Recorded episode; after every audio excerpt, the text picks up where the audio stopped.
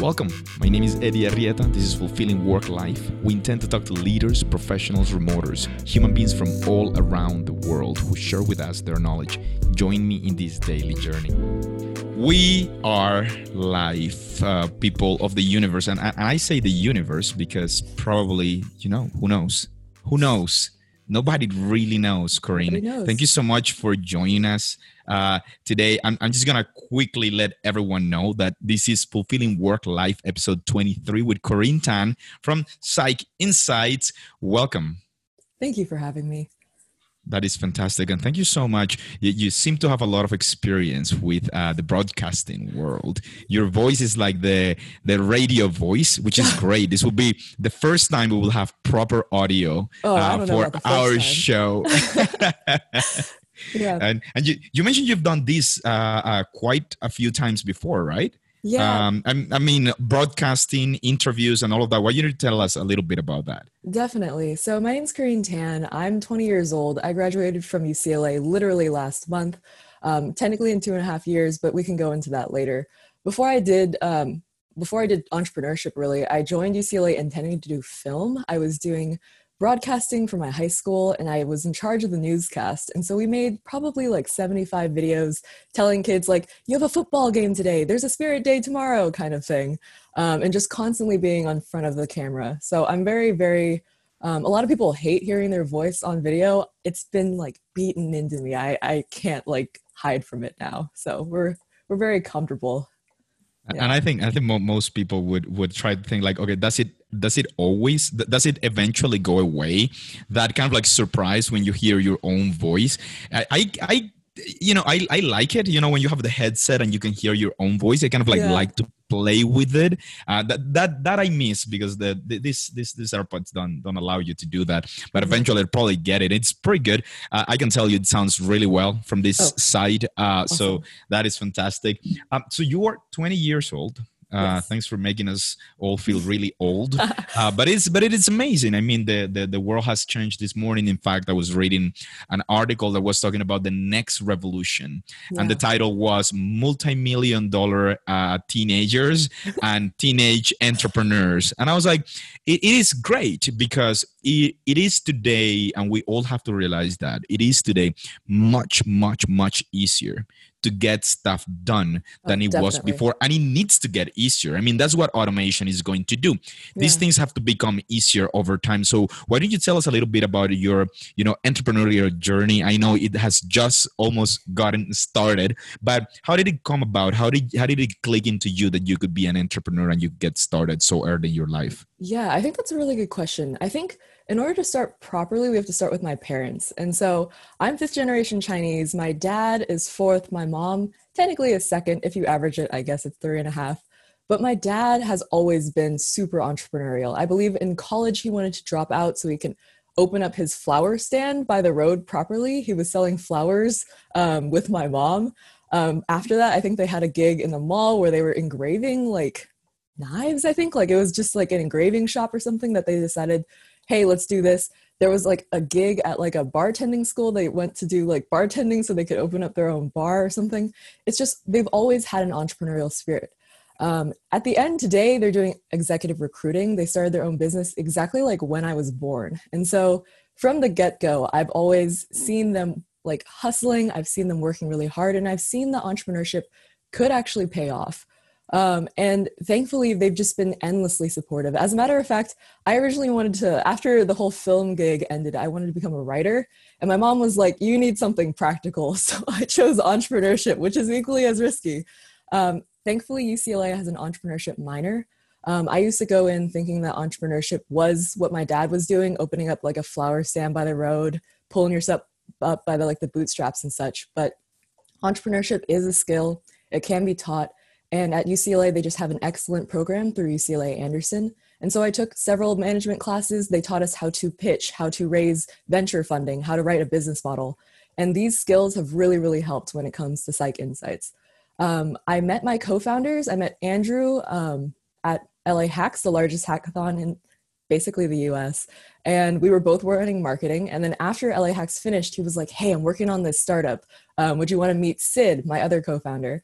Um, and I was like, I I'm I'm still an English major. I don't really know like besides marketing how much I could contribute. And then we just hit it off from there and we're working on at first it was basically like analyze text and get personality and I just saw so many applications for that. Right now we're applying it to remote work and it's really hitting off. So yeah, that's kind of a long long story short. It starts with the parents and I took a bunch of classes and now I'm here. And, and it's it's it's what it would usually be. It took me a while to kind of like really see a lot of myself uh, in my parents or see a lot of my parents in me, I guess, yeah. because they, they were first. Um, but uh, I, I'm, I'm really glad uh, that, that you also recognize kind of like your heritage and where you come from. Yeah. Because I think for people's journeys and, and, making what you do fulfilling for yourself, it, it is part of what it is. And, yeah. and of course, I have to say that is one of the first steps that you have to take. Uh, you always have to remember where you come from. Mm-hmm. And in the past, episodes of Fulfilling Work Life, we have discussed um, the importance of not uh, throwing or casting aside your all of your experiences. Every single one of your experiences uh, uh, you know help you be who you are. And um, in terms of who you are today you know in that entrepreneurial journey what what sort of role do you think you play in in in the team? And what sort of like where do you think you are going to be uh, in, in the next few years? Yeah definitely. I think that's a great question. Sorry i was moving so much. I'm trying to fight the sunrise right now. That's coming up. Um, it's okay. You should embrace it. Embrace, embrace it. Embrace the sunlight. Um, natural lighting is the best lighting after all. Um, so my role with psych i do believe First off, I'm the only non technical person on the team. Both of them are CS majors. Sid runs backend and Andrew runs front end. Um, and they they're just so talented. Both of them are Kleiner Perkins fellows. They take care of all of our tech essentially, um, which is really important because we're a SaaS company. For me, I run marketing and outreach mostly. We also I'm all hands on deck when it comes to business development. I've written business models for the company for competitions and such, and while Sid handles a lot of pitching, I handle like a lot of these events essentially, um, and just really try to create a brand presence if like for early on if we can. Um, I will say that in the beginning there was a lot of imposter syndrome, just because I mean I'm I'm a young kid doing enterprise. I I like feel like I'm the only non-technical person. I'm an English major. It's not like I'm contributing lines of code to the database or anything. And so for a, probably for at least six months, I was wondering like, do I actually belong here? Like, are they gonna wake? Are the boys gonna wake up one day and realize like, hey, actually, like maybe maybe we don't really need Corinne because like she's just writing social media posts and most people can do that. But I think what really helped was just how they just constantly reminded me like, hey, Corinne how do you spell this word or like how do you write this properly and a lot of entrepreneurship is communication so that's where my english degree came into kick it was the communication it's being able to speak and share yourself um, in a way that's both authentic and also like coherent i would say and just being able to like share your story a lot of pitching it's essentially just sharing your story with the world so that's that's where my background i feel like plays a lot and i think continuing on to be perfectly honest i really don't know um, with all entrepreneurship ventures, it's there's risk involved. I do know that whatever happens, though, I want to build. Um, I want to build projects that help the world grow. If that's in the future of work, if that's in a slightly different space, and I also know that I want to work with Sid and Andrew. I mean, they're the best team ever. We have such a great team chemistry. And so if this doesn't work, likely the next thing I would do is turn around and try to build something else with those guys and that is that is awesome because no nobody starts a business or an idea thinking it's going to fail. Yeah. you first start thinking it's it is not going to fail. Um, so i want to i want to give a, a, huge shout out to everyone who has joined us uh, through uh, zoom for everyone also that has joined us um, on facebook live those that are going to watch it on youtube those that will listen to the podcast. Thank you so much for uh, attending. Thank you so much for uh, putting your questions uh, as soon as you have any questions please be able to put them in there. Um, Corinne, i want to I want to dig a little bit deeper into what you just have mentioned about yeah. crafting a story uh, and telling your story because I do think, um, uh, and I have to agree with you, that is very very important that Definitely. whoever is uh, in a team, um, you know, knows what the story is about, and and we've called it throughout the years many different things. In fact, it took me so long to really understand these whole concepts about like mission, vision, values, and I'm like, what are you? This was just a way to categorize something that we all know very deep. If you are working on something, that idea has to trigger something inside. And I have to be very honest, what really caught my attention about Psych Insights is when you were talking about leading with empathy. Yes. And and I was like, yeah. okay, I really want to know what this story is about because the answer is really gonna determine um, what the story that you guys have been crafting looks like. So why don't you tell us a little bit about about that? And and if you want to dig deeper into what the mission is for the business i'll be super happy to hear it. Okay. Um, I think there's a lot of questions there, so I'm going to break them down into parts. First off, when it comes to yeah, when it comes to coming up with a story and really being true to yourself, I think it really starts with values and it also starts with roots, like you said. And so it really for me, my parents are executive recruiters. I've always been super passionate about people. Sid has been doing entrepreneur enterprise software at the very least since I believe high school. And Andrew also ran his own business in high school as well. And um, I think it was a coding, um, like a coding tutoring company. And there's always just been that kind of. Our story is that we've always been working remotely. Like my very first job was a year long gig at a e-learning company for English tutoring. Um, excuse me. For that, I realized that remote work processes, if you just try to say like we're going remote um, and you have like a bunch of like ICs and you just give them an instruction once a week, for the IC it's extremely isolating. If you don't have any like culture practices in place, you start to feel like you're just kind of like a cog almost, um, and that you aren't really part of a team. Andrew and Sid felt the exact same way. Sid, one of his startup ventures, actually failed because of failed remote communication. And so for us, it kind of comes from a place of like almost anger, like almost like a, oh, like that did not feel good. How do we make this better? The problem isn't just that remote work can fail, it's that it leaves you feeling isolated, it leaves you feeling alone. And so that's really where the empathy portion came.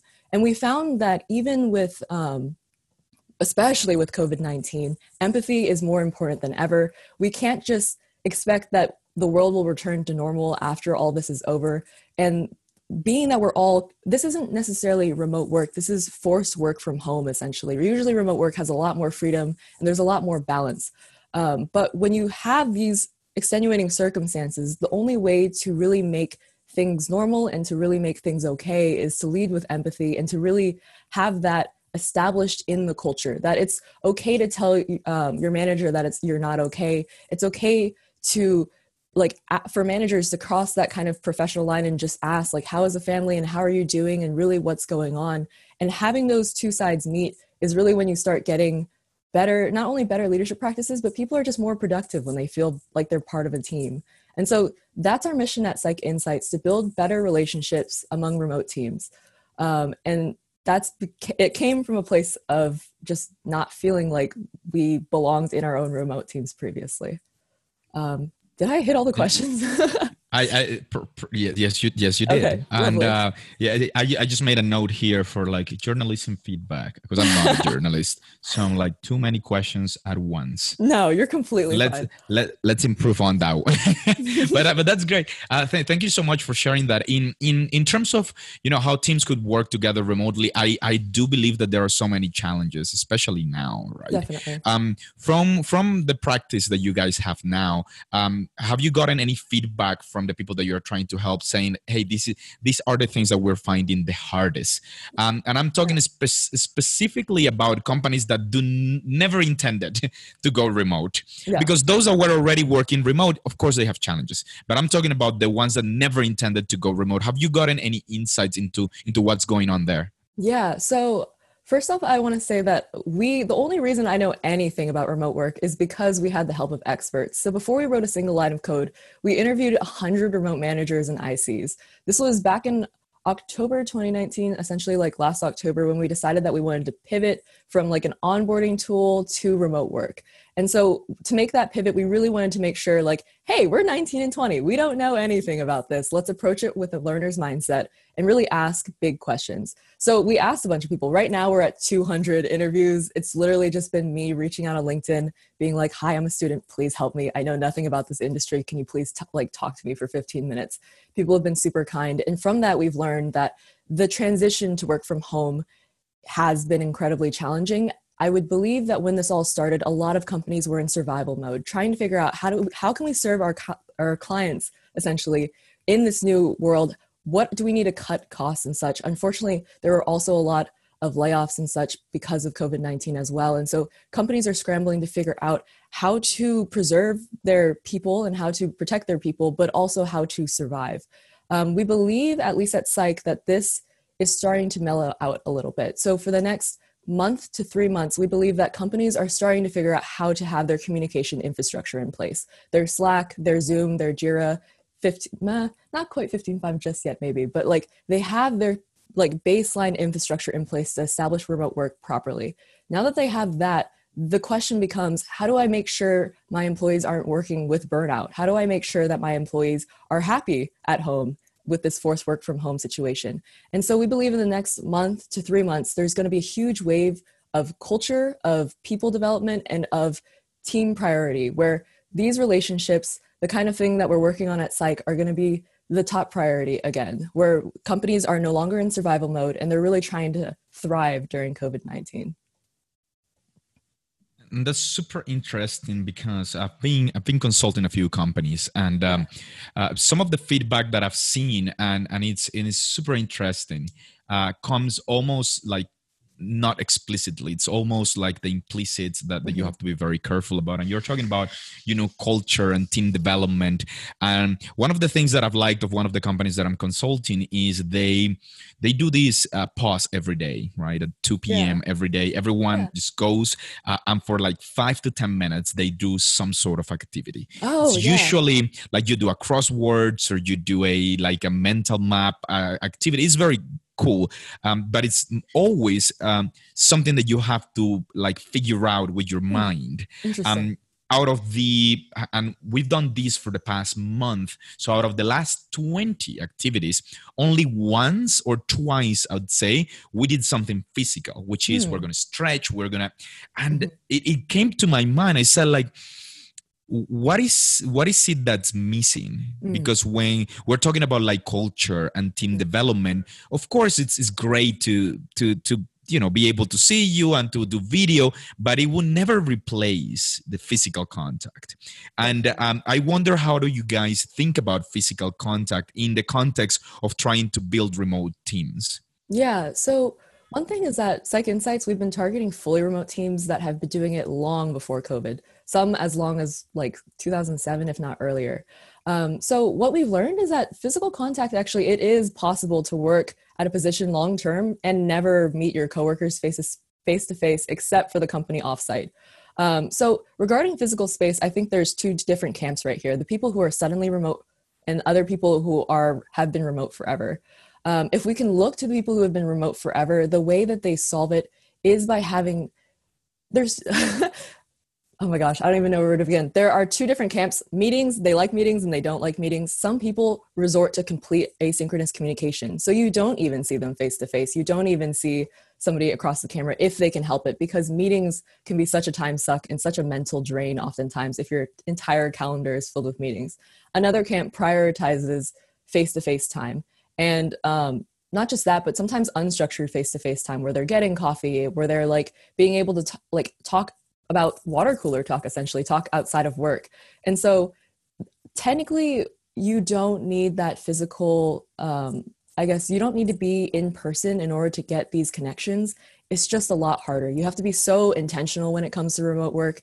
Um, when you're sending a slack message it's not like you can just um, a lot of remote workers say like it's not like you're just tapping somebody on the shoulder. Slack is built for asynchronous communication. That person may answer it in six hours from now. So if you need something oftentimes there's that kind of disconnect there that people who aren't used to remote work for a long time struggle with a lot.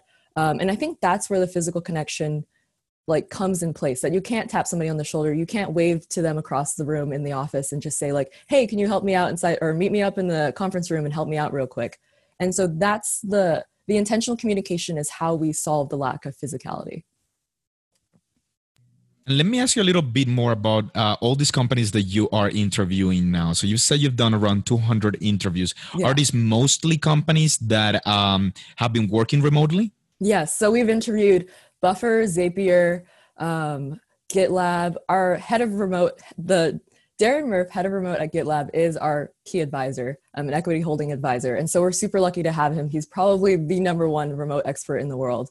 Um, and so we've been interviewing everybody. If they are fully remote, we've probably interviewed them. Um, it's been a lot of outreach and such to answer your question. Yeah would people think uh, because a, a, lot of the people that watch uh, the show they they are actually not remote workers they yeah. haven't been doing it and they are just trying to explore so okay. it feels to yeah. them like this completely new world how would you characterize uh, um, uh, the the culture of remote work or or uh, and i'm gonna i, I know what my answer is uh, but i really want to understand how do you see that world? Do you see them very differently to the rest of the companies that are out there or are they very similar? I wouldn't say that they're different but i would say that they are very first off they're very culture first and they're very people first. Not saying that other companies aren't but it really becomes a priority in which everything that they're not investing in an office they're reinvesting in their people.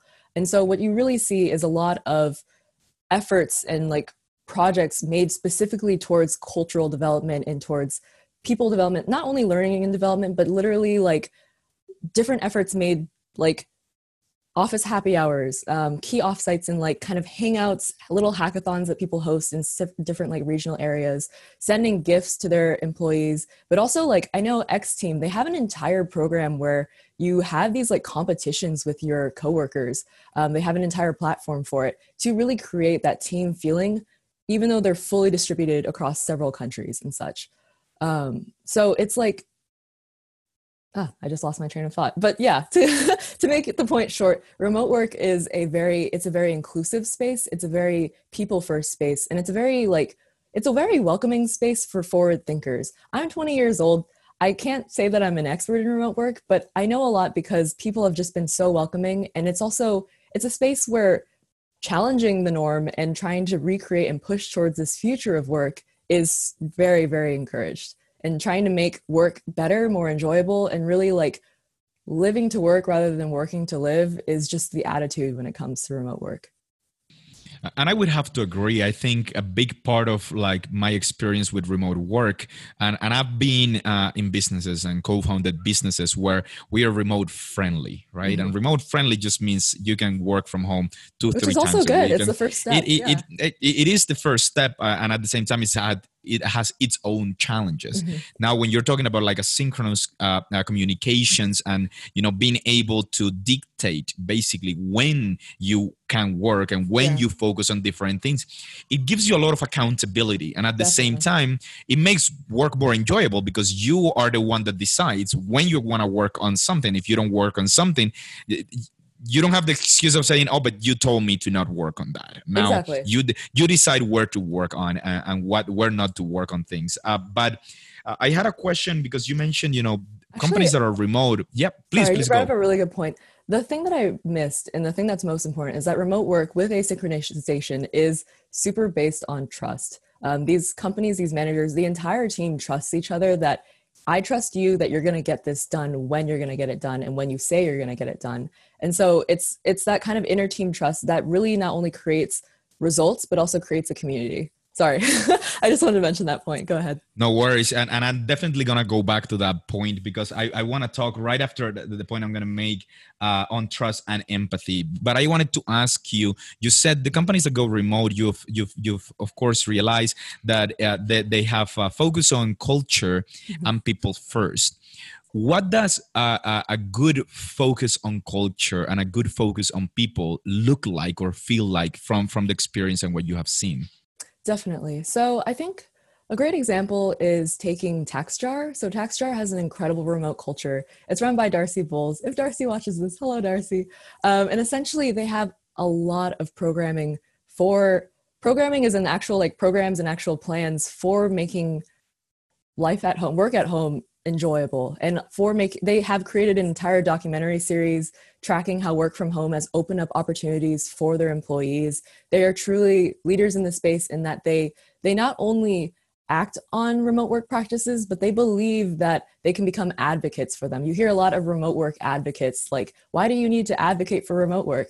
It's because it's truly transformative. You open up opportunities for a global talent pool. You open up opportunities for people who are in rural areas. You open up opportunities for mothers and for young families who need to take care of young children and who can't necessarily commute to the office. And you just open up the like the entire world and opportunity for people who just want to be in a certain industry but they're not in the key place to do that and so remote work is truly transformative it is truly a movement we like to say and it's oh sorry uh, i just got a little question. I even know that that was possible. Um, the organization is called taxjar. Um, darcy bowles runs people at taxjar and she does an excellent job. And if you look to taxjar they have an excellent culture.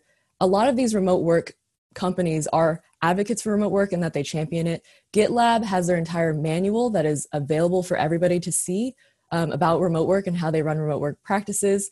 Um, I believe oh, the name is Toptal also has an like an excellent remote work handbook. So looking to these experts, we can see how to not only run remote work effectively, but how to really make remote work the core value of your company.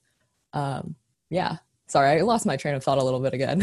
Eh, no, no worries no worries. That happens to me all the time but it's it's when, when when you're talking about something that you're passionate about what you when do you end up doing is that you take on parts of the huge conversation yeah. that is your entire life uh, which is great as well. Uh, but i wanted to really focus on now on the idea of empathy and trust um, because i i agree with you that trust is the beginning of all. And and i think the moments of my life when I've felt uh, unpleasant, when I felt unhappy, when I felt unfulfilled with what I'm doing um, in my personal life, in my professional life, uh, in my entrepreneurial life, is because there hasn't or I haven't felt uh, that level of trust, mm-hmm. right? And trust goes goes two ways, and and I think where there is no trust, it's very difficult to find empathy. Um, so I wanted to understand and uh, how, how do you see that and how do you see that uh, from from the perspective of, of of the business that you're running now yeah so to answer the first question you're completely right when you don't have trust you lose what a lot of our interviewees have said or have called psychological safety. And so when you don't feel trust, you don't feel like you are trusted and you don't feel like you have all the information. You don't feel like you can do your job essentially because you're constantly trying to scramble to either prove yourself or to like I don't know, there's like kind of, it's just, it can become really toxic. When you have that trust, however, and when you have that, uh, uh, sorry, I get distracted by this little chat box. Um, Taxjar is spelled T A X J A, Taxjar. I'll just type it out right there. Okay, so when you have this trust, you have the ability to collaborate. And when you have the ability to collaborate and when you can really trust your team, that's when you start making really great not only projects but and results but just you can really make start making change and really start moving the needle where you need to move it. And teams that trust one another are naturally more productive or naturally happier and just work a lot better. Um, as for how that ties to what we're doing i realized i never introduced what psych insights does. Psych insights is a saas company that's making tools for remote teams. Our very first tool is called kona. It's a slack bot that analyzes how you can communicate on public Slack channels and delivers work style insights so your entire team can understand exactly how you like to work and adapt to one another essentially. Um, if you've ever heard of a work with me guide, it's common practice with these remote teams to write entire documents of this is how I like to be communicated with, this is how I like to run meetings. Please write an agenda before said meeting. Um, this is like, these are even like gifts that you can get me for my birthday. These are ways that I like to treat myself. This is these are pictures of my family, my dog. They share everything because transparency is huge among remote culture. And so, what we're trying to do at Psych is make these work with me guides, which normally take two to three hours to write, like you can create them in about five minutes and not only do they are they created but they're widely adopted because we take those little insights and we deliver them in context. If you're a manager and you're about to give feedback a little insight will pop up being like hey like this is how this person likes to receive feedback. If, yeah i like to move my hands a lot. If you have a like a one-on-one with your ic you can have a calendar notification pop up saying like these are these persons meeting insights don't forget and so from our current customers, we have 21 pilots actually as of yesterday and four paying customers. What we've learned is that you can actually, people love it because you can prep for meetings, really, really fast. You can learn about your coworkers. You can onboard new employees just like that. And just really understand your team as well as you need to. And not have to spend hours on a Zoom call trying to pick apart all these kind of awkward questions. We really guide culture, and the idea is to become Kona the dog. It's a little dog. Will be your best friend at work. That's that's awesome. And and how wh- when did you guys get started with the business officially? Uh, when, when was the launch? Okay. Um, well, technically, we've had lots of pivots, but our private closed beta was launched in January 2019. And so we literally developed the MVP in two weeks. The boys like are just so talented. And from that MVP, we were able to get our first paying customer. That being said, that kind of progress didn't happen overnight. We moved fast because we like failed a lot and we learned a lot. And so before that, we didn't pivot to remote teams until October 2019. And then previous to that, I joined in May of 2019. Sid has been working on some sort of mix of workplace psychology insights and like trying to apply that to enterprise since September since yeah September of 2018 um, yeah. For context by the way if you're just joining my co-founder we're all students at UCLA. Technically not all. I just graduated last month. Um, and so that's how I met my co-founders and we're working on psych insights remote work right now uh, uh, and thank you so much for for that. I, I think you, you you made a reference to this earlier in the conversation, and this it really interests me about everyone that I'm interviewing, yeah. and it's the fact that at some point in in the journey, you doubt yourself. Oh, at yeah. some point in the journey, someone says something, and uh, you know I can tell you, uh, I've been doing this for for a few, uh, I'd say a decade and a half now, and. Um, it doesn't fully go away. Mm-hmm. and you always have to learn to get some tools not to fight that but to cope with the reality that people doubt others. And that and, and, that's something that always happens.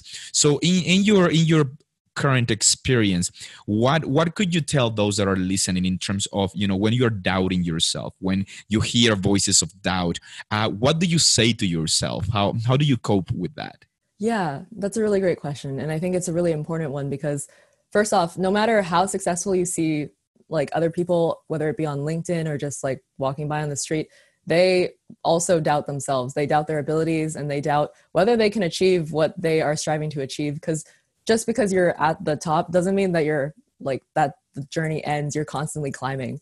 And so I think that's just, first off, it comes from within. And so knowing that my parents used to always repeat to me, You are strong, powerful, and confident. Um, at first, I thought it was just a string of three words, but as a little girl, I think it's really important to have that not only told to you, but to repeat it to yourself because truly, from within, if you believe that you're strong, powerful, and confident, nothing, not even your own self doubts, can knock you down.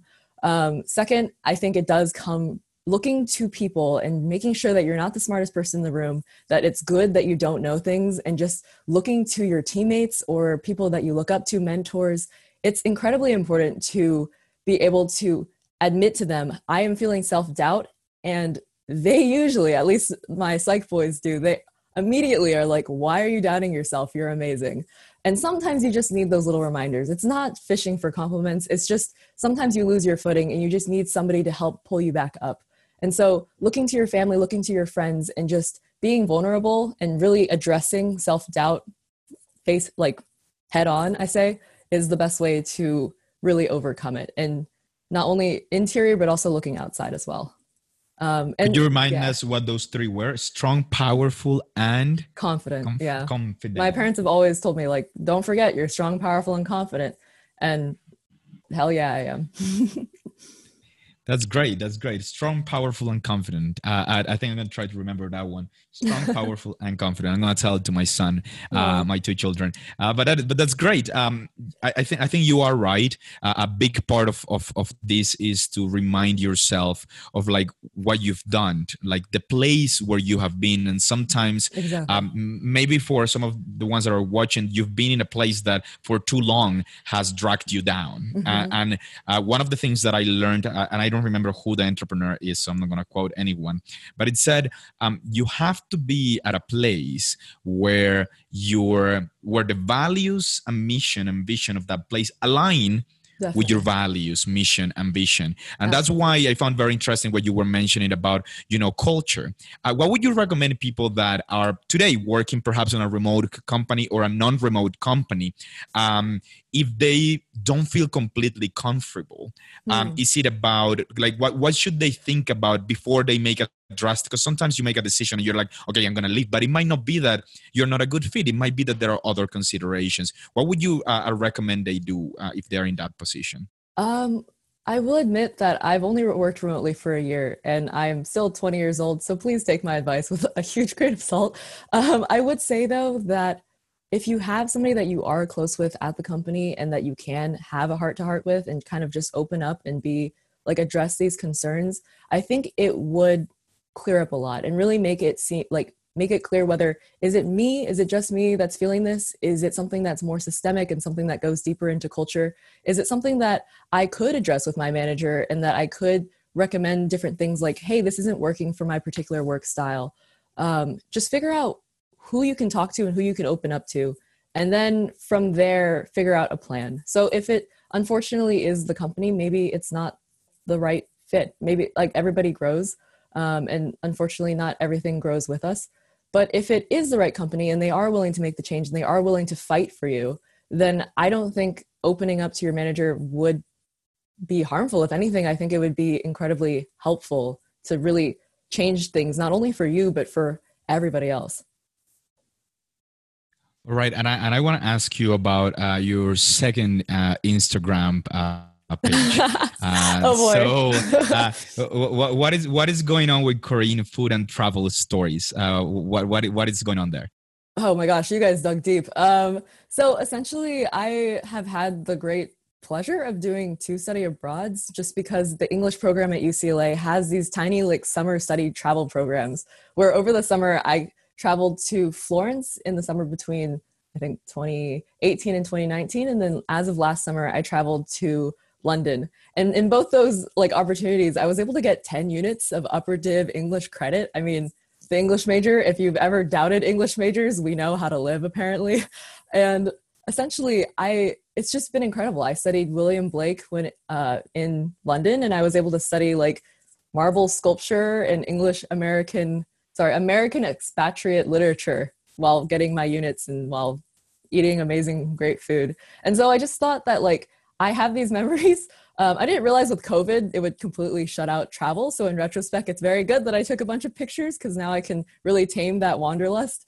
But I think like just being able to capture those memories and to be able to realize like, hey, this is what I value and this is like what I had a lot of fun doing and never forgetting those experiences are really important. And I think what I love about remote work and what I'm really excited for is as I continue to grow in this space, the like digital nomads are a complete thing. They pride themselves in traveling. So to be in a community and in a culture and work in a place where travel is prioritized just sounds amazing and I think it's amazing. Yesterday we were talking to uh, Matilda and Miguel from Portugal, and so they're a couple, and they became digital nomads about a decade ago. Wow! And um, they've traveled all around the world, and their Crazy. first experience was in India. Wow. And I was thinking about it because you are right. I mean, once everything is over and we all hope that it's over soon um, people would have to take some decisions. And some people would say you know what? I'm gonna travel the hell out of myself. Or yeah. i'm gonna become a digital nomad and then you know try to work from different places and get to know those places.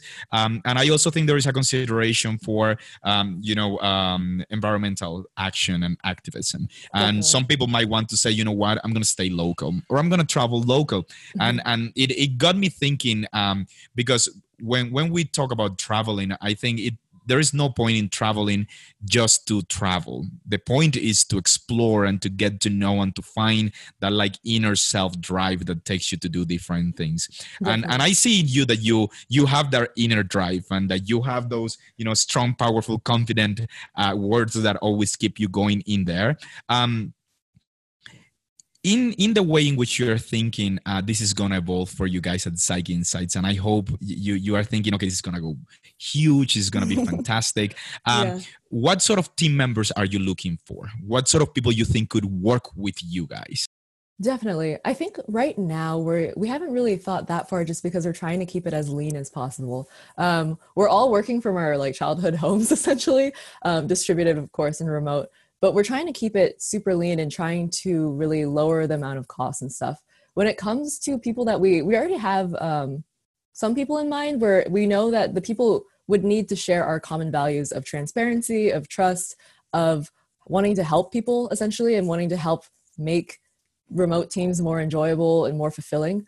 So, from a value perspective, that's really what we're looking for. From a skills perspective, we do need we admit that we do need people who have management experience who aren't just 19 and 20 and who can like help us really turn this business into like a thriving business. And so that's probably who we'd be looking for for people generally.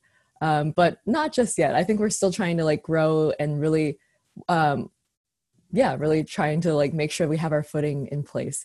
Um, we're scheduling a lot of really exciting things to come down the product pipeline and such. Right now, we're still in our closed private beta, um, but I would definitely like come reach out if you guys are interested in trying it because we're right now we're just looking for feedback, and so the more feedback we get, the faster we grow.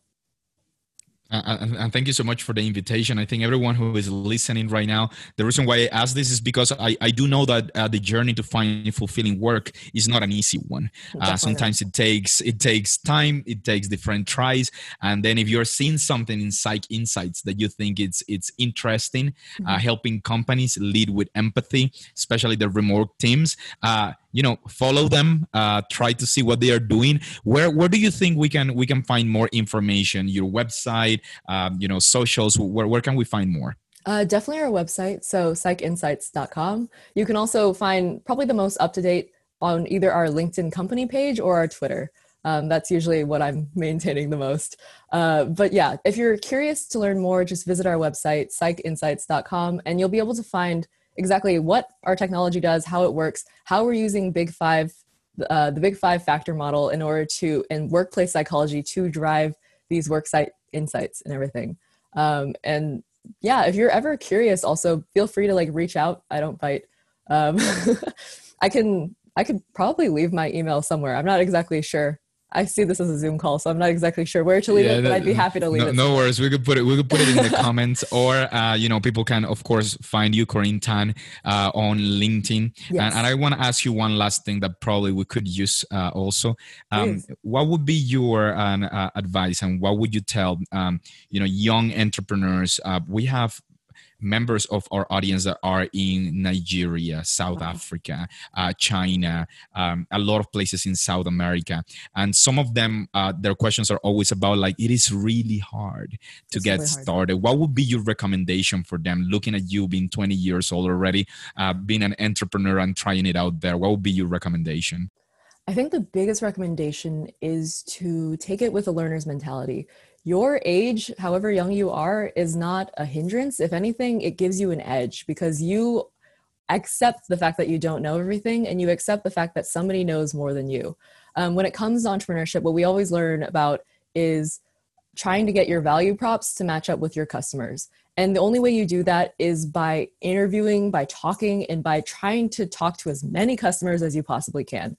And so, literally, anybody can do that with today's technology as a student, you have an advantage because adults want to talk to you. They want to help you. They don't really like messages, random messages from other adults. And so take advantage of that and really use that to like make that your edge and really just learn about your customer base. Learn about what do they need? Why do they need it?